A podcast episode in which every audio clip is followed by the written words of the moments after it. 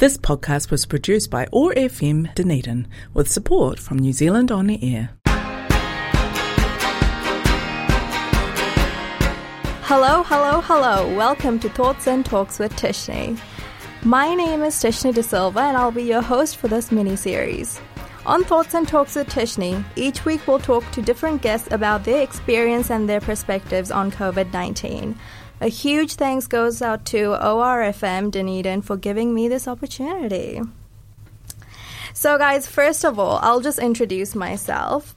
So, I'm a Sri Lankan Kiwi. So, I was born in Sri Lanka and I came here at the age of eight. So, I've been raised here and consider New Zealand my home. But I still have that immigrant background and can relate to international students' perspectives. So when I was chosen to be a general exec in 2018 in ICOM, which is the International Students Associ- Association at University of Otago, which overlooks other cultural clubs, it really gave me an awareness of the lives of international students. Then in uh, 2019, I was the vice pres- president. So I had firsthand experience communicating with international students from all over. I loved my time in ICOM, and I thought it would be a fantastic opportunity to um, have a guest from ICOM. So this year, the president of ICOM has agreed to talk with me. Amazing. So thank you so much for joining me, Arina. Um, this is Arina Is Aizal. Sorry. How are you? Hi, Thishni. Thank you for having me here. I'm really excited. Awesome. Yeah. So just introduce yourself. What do you do? Where are you from? Yep. Uh, so, hi. Yep. My name is Arina, for those of you who don't know me. I am currently the president of ICOM. I'm a Bachelor of Arts student in Psychology and Gender Studies. This is my final semester. I hope to graduate this December. Uh, yep. So done. I am really passionate about sexual violence prevention and human rights. I am from Malaysia, but I've been to New Zealand since I was 10 years old. So I have made New Zealand my home. Mm-hmm. I can say that I have lived uh, biculturally. I am, yeah, just excited to be here. Yeah, yeah. yeah. So, what is Malaysian culture like? Uh, so for me, I am, uh, so my Malaysian culture um, I resonate more with my Muslim culture, I guess. Yeah. Okay, yeah. So being a Muslim in New Zealand, I uh, like for, uh, obviously I wear the hijab, and it's you know it's very um, you can really see. Um, and um, well, we pray, and I think there's a lot to Muslim culture that I just can't like mention in like a radio station. Yeah. Yeah, uh, that's okay. Uh, um, yeah, so what made you want to be the ICOM president this year? Yep, so it goes way back to last year during mm-hmm. the Christchurch attack. Um, it was a really big impact on me because uh, I felt um, that it was towards my community. And after the Christchurch attack, I thought, hey, I feel like Muslims are misunderstood. So that was when I stood up and I went out of my comfort zone. I started an online uh, uh, platform uh, on Instagram. I started writing articles for Education New Zealand, uh, being the ambassador for them. And after a while, um, it was an opportunity for me to run for OUSA, uh, so the Otago Interna- uh, Otago University Students Association, and running for that means being the president of ICOM. Um, I knew that you know I had to represent the minorities in Otago, and especially being a hijabi, that that's more than of a minority. That mm. is. Mm. Excellent. Um, and what were you looking forward to being the president? Because um, I was a vice president last year, and all the events were amazing. Like I loved it, and there was just like parties, social events, and yeah, like events in general. So when COVID happened, obviously you couldn't do it. So how did that affect you? Yeah, so we had well I had so much planned for ICOM, obviously, because I'm really goal driven. I want to achieve things. I have like visions of what I want. Yep. And I wanted ICOM to have this cultural platform. Um, but with COVID 19, there were a lot of cultural events that we couldn't have. Uh, for example, we wanted to do cultural weeks. Uh, so it was a week for each culture club. For example, it's Japanese week, it's Samoan week, it's Hong Kong week. We only had the chance to do two cultural clubs before lockdown. So that was that was okay, you know. Um, we managed to do an online event after that. So trying to make you know make Yeah, it happen. yeah. yeah. Was it extra pressure to be um, president during this, or do you think like it was less pressure because you didn't really do do any like events and stuff? It was definitely more pressure on Yeah. the advocacy side. I think people understand that I couldn't do events, but on the advocacy side, there were a lot of things that's like not in my job description. For example, like advocating for offshore international students who are stuck uh, because of the borders closed. Um, so I really didn't expect that to happen, and also. Um, there were a lot of advocacy on uh, financial um, financial hardships for international students because we do have like um, there are like specific issues on international students about like um, international fees and having families back home uh, whose um, like businesses had to shut down so they couldn't send money for their children. I think that's um, one of the biggest impacts for international students uh, financially. Yeah, definitely. Um, now, just getting back to your perspective and your experience, how has doing uni work during lockdown affected you? Hmm. So I used to be the person who would, you know, go to the library, study, just like every student, you know. Um, but after lockdown, I, I feel like it it's just changed everything about how I run things. Um, I I I think the biggest impact on me during lockdown was that was the uncertainty, because uh, so lockdown was what March, and I was supposed to go back to Malaysia in June, um, and it was really hard because I really wanted to go. I haven't been back for two years. My whole Wow. family is there. Yeah, I, and I felt so. I kind of blamed myself. I, I should have gone last summer. You know, if I went last summer and I Yeah. came back in time, Yeah. and then lockdown, it's fine. I've already had my taste of Malaysian food. You know, yeah. Yeah. So that was that was a hard thing. Um, the uncertainty because I wasn't sure. Can I can I go in? Like, can I go back? Can I not go back? When is when does lockdown finish? Um, yeah, how did it affect my studies? Yeah, studying in my room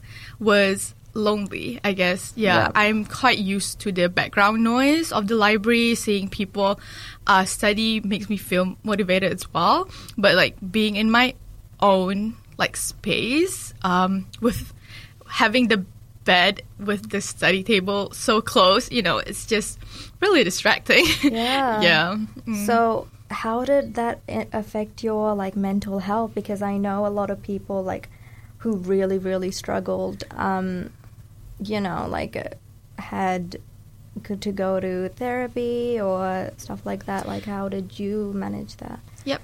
So yeah, it really impacted my mental health. I did uh, meet up with uh, someone at Student Health, which I really encourage anyone who is experiencing um, uncertainties or just anxiety in general to meet someone.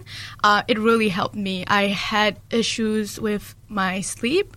Um, I found that even though I went to bed at like 11 that's like my usual time my mind doesn't shut off until maybe 4 or 5 a.m yeah even though i i kept all the distractions out i even wore a sleep mask and everything Yeah. but it's just so hard because i keep thinking of all the uncertainties about the future yeah so that's wow. that's pretty hard Yeah, and it does definitely doesn't help. Um, it being like a world, like a global pandemic. You know, like if it's just New Zealand, then we could just be like, oh yeah, it's just New Zealand. But the whole world is so much uncertainty. Yeah.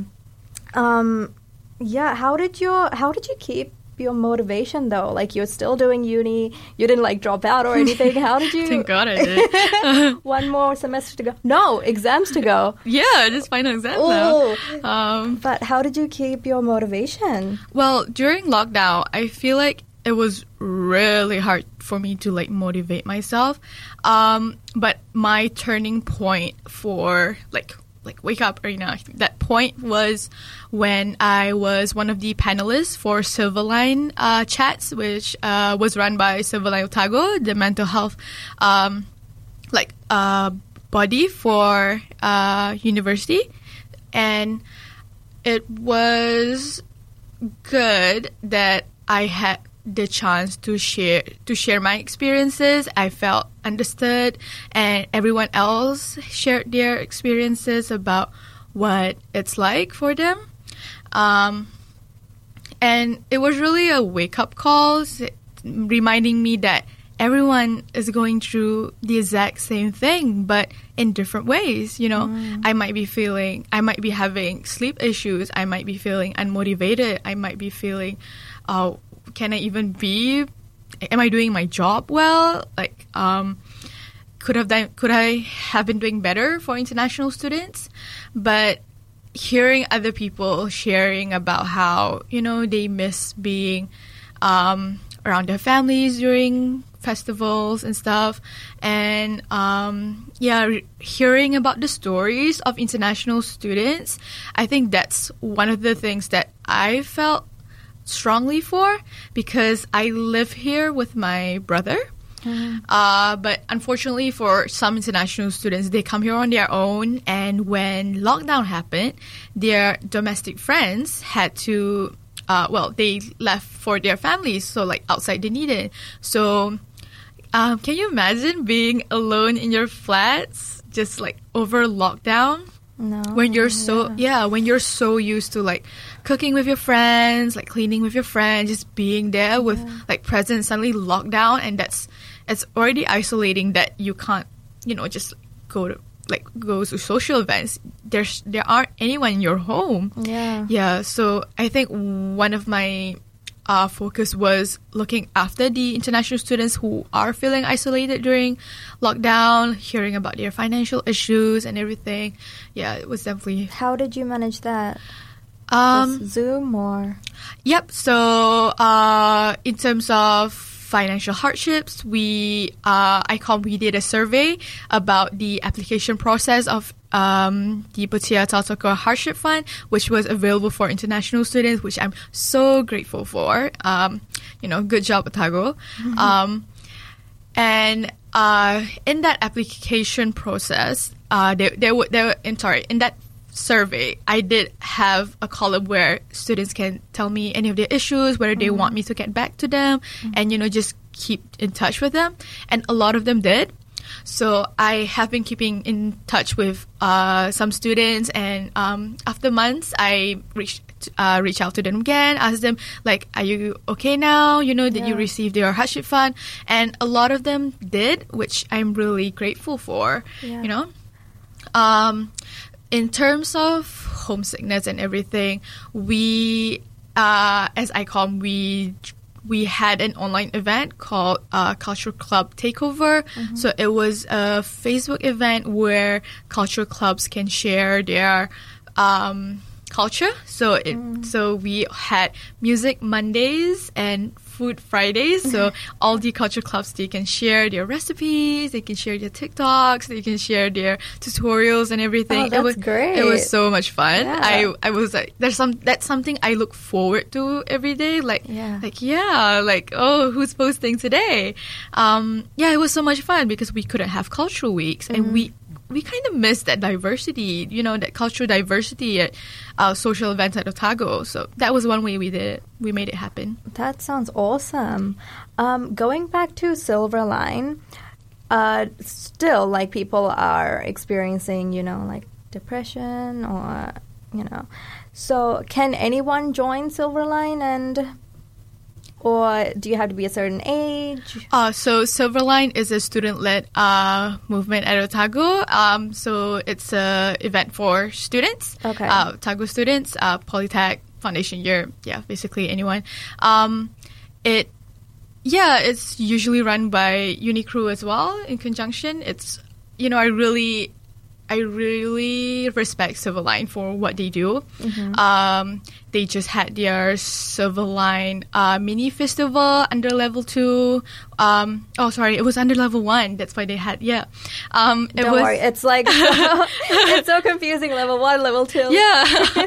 um, it was about race, inclusion, and belonging. Um, it was such a good time to do it, don't you think? Mm, yeah, Yeah, definitely. yeah. yeah, With Christchurch happening last year, and then the racism towards um, Lives Asians, Matter. uh, Black Lives Matter. So it was definitely a good um, thing to do. And they also had um, focused workshops around like Asian mental health, uh, Mm-hmm. men mental health.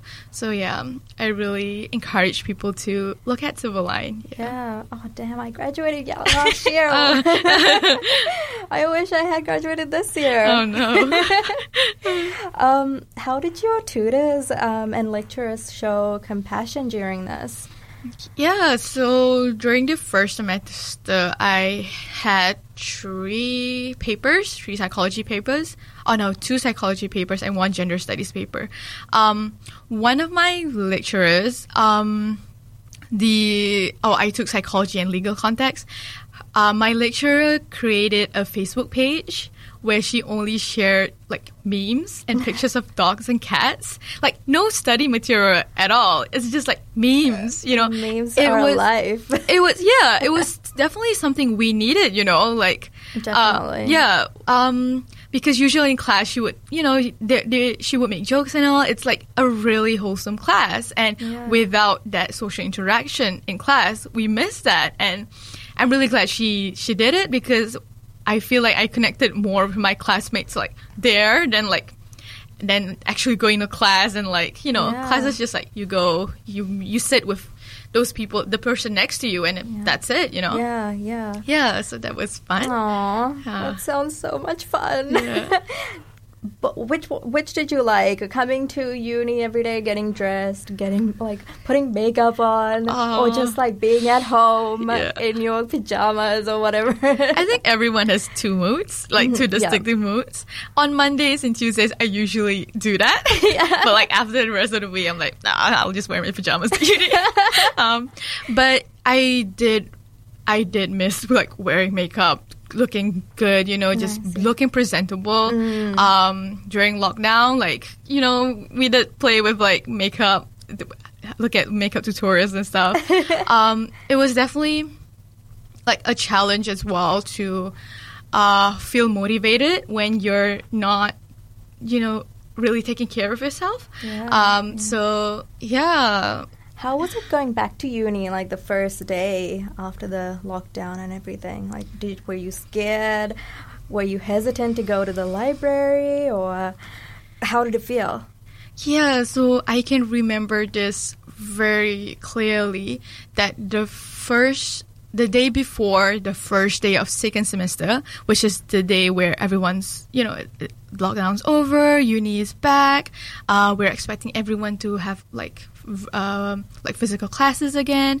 Um, I remember that I posted an Insta story um, about feeling anxious about this. I uh, light a candle, you know, I had like lavender essential oils and everything, just like Yeah. preparing myself that, okay, this is happening. I'm gonna meet so many people tomorrow. It's not, you know, I've done this before last year. Yeah, yeah. yeah. Um, I felt quite anxious about that. I feel like after so long not being around like humans in general, and suddenly I'm gonna enter a class full like with like 200 people. That's crazy. Yeah. Yeah. Um, it's so foreign now. Um, I yeah. So I used to study at a library, right? After the lockdown, I realized that I couldn't. Um, I tried. Like I went to the central library with my coffee, my keep cup, you know, um, turn on my laptop and like start doing my assignments, and I felt so distracted by everything around me, like like even the small things like people walking around, like footsteps, and it's just so loud. Mm, um, yeah. yeah, and uh, so that that I tried. I couldn't do it, so now I study at home. Yeah, yeah. It's- it was a really big impact on like how I feel, how I concentrate now. Same. Um, when I go to the library, when I went to the library, some of my friends used to come, and then we used to chat more than like doing work. So I usually just like studying on my own too. Yeah, yeah. um, yeah, like how did lockdown change your perspective of living in New Zealand compared to other countries like Malaysia? Yeah, so it's definitely changed a lot of things about um well, I'm really glad I'm in New Zealand. That's one thing. Mm-hmm. If I did go back during summer last year, would I be able to get like would, would I be in New Zealand before lockdown? I hope I did, you know. I think New Zealand as compared to like other countries, we have good leadership. We are uh, like the prime minister was really clear and concise on like the communication stuff. Um, so that's good, right? Um, and we are doing so well right now as compared to other countries. We have like our own bubble, um, and I'm really happy that I'm here. Um, did you ask about what I learned during lockdown? Yeah. Um, I learned to slow down. I think, Yeah. because I used to be so goal driven. Like every month, I have like a weekly planner, a monthly planner, and I know like this month I'll achieve this, this Yeah. week I'll achieve this, today I'll achieve this. But during lockdown, I couldn't do that. Yeah. yeah. I used to be able to have this checklist where every day I would just get things done and feel good about myself, uh, sleep, uh, you know, in bed. But because of lockdown, that's I think that's what had caused me the sleep issues. I felt like slowing down was what yeah, so slowing down was what I learned. I felt that it's okay that, you know, um, that I'm taking a while to understand this. Uh, it's okay that, you know, I can't go back to Malaysia. It's fine. I can go back next year, maybe. We'll see, you know. Yeah, definitely. Yeah, it's just um, putting it just you know allowing me to just be instead of like planning things and forcing myself to follow it Yeah, I Yeah. think a lot of people feel the same. yeah Yeah. If you could turn back time, go to 2019. wow Seems like ages away, right? Yeah. What would you do differently? what would i've done differently Would you go back to Malaysia? yeah i'd probably do that yeah, Yeah. like i haven't been back for two years i should have done that. That's that crazy. like some- you haven't seen your family for two years. Yeah, um, I mean, I could have gone during summer, but you know, my my plan was to like work, and I, I did it. I did, you know, um, but you know, I kind of miss being there and like having friends and family around me because it's so lonely here, being on your own with just your brother, you know. um, yeah, I I probably have done that, and uh, I maybe would have like prepared myself more for um, like understanding about how you know um, um, like health stuff and like immigration stuff, and yeah, because Yeah. that was really important for the international rep role. Are you gonna year. go back after uh, everything's done? Or Oh, I don't. That, that's the thing. The time has passed. So now, so now I'm like focused on like getting a full time job, which yeah, I'm, yeah. I'm looking for right now. And um, when the borders are open, I'll probably go back, but it wouldn't be like. Like, Straight It's open. Yeah, go. yeah. yeah. So probably take some time to like. yeah. yeah. What were the stories that you heard um, from international students struggling during this? Yeah, so I think the there were so many stories, but one of the most impactful ones would be um, there was a student who couldn't go for couldn't have like her uh, monthly checkups at the hospital because she knew she couldn't pay the bills.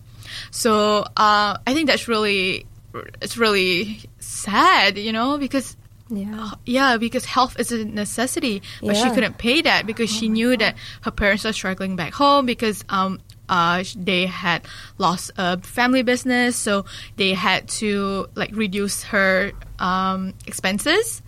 So yeah, that's yeah one of the like wow. saddest things that I've heard. Wow, that is horrible. Mm. Anyway, we're running out of time, so thank you so much, Arina. Mm, thank you, Thishni. Thank Yeah. you. anyway, th- all the best for your exams. I'm mm-hmm. sure you'll graduate. Thank you so much. you're, yeah. you're gonna graduate. Yeah, yeah. Oh, so excited for you. Yeah, thank Anyway- you. and thank you guys for listening in to the episode, uh, the second episode of Thoughts and Talks with Thishni. Can't wait for you guys to hear the upcoming episodes with some fabulous guests. So stay tuned and goodbye for now.